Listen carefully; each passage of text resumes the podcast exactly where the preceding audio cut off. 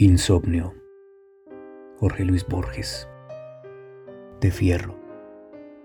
De encorvados tirantes de enorme fierro tiene que ser la noche para que no la revienten y la desfonden las muchas cosas que mis abarrotados ojos han visto, las duras cosas que insoportablemente la pueblan. Mi cuerpo ha fatigado los niveles, las temperaturas, las luces.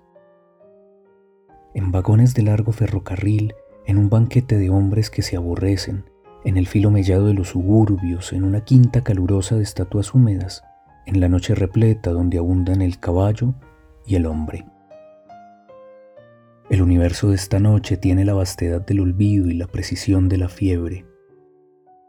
En vano quiero distraerme del cuerpo y del desvelo de un espejo incesante que lo prodiga y que lo acecha, y de la casa que repite sus patios, y del mundo que sigue hasta un despedazado arrabal de callejones donde el viento se cansa y de barro torpe.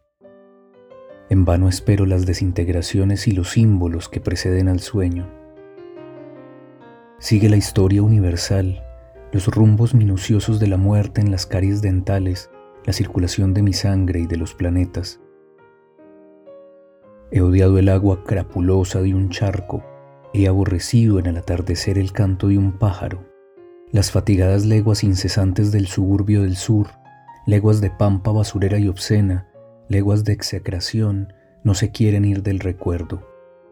Lotes anegadizos, ranchos en montón como perros, charcos de plata fétida, soy el aborrecible centinela de esas colocaciones inmóviles, alambre, terraplenes, papeles muertos, obras de Buenos Aires. Creo esta noche en la terrible inmortalidad, Ningún hombre ha muerto en el tiempo, ninguna mujer, ningún muerto, porque esta inevitable realidad de fierro y de barro tiene que atravesar la indiferencia de cuantos estén dormidos o muertos, aunque se oculten en la corrupción y en los siglos, y condenarlos a vigilia espantosa.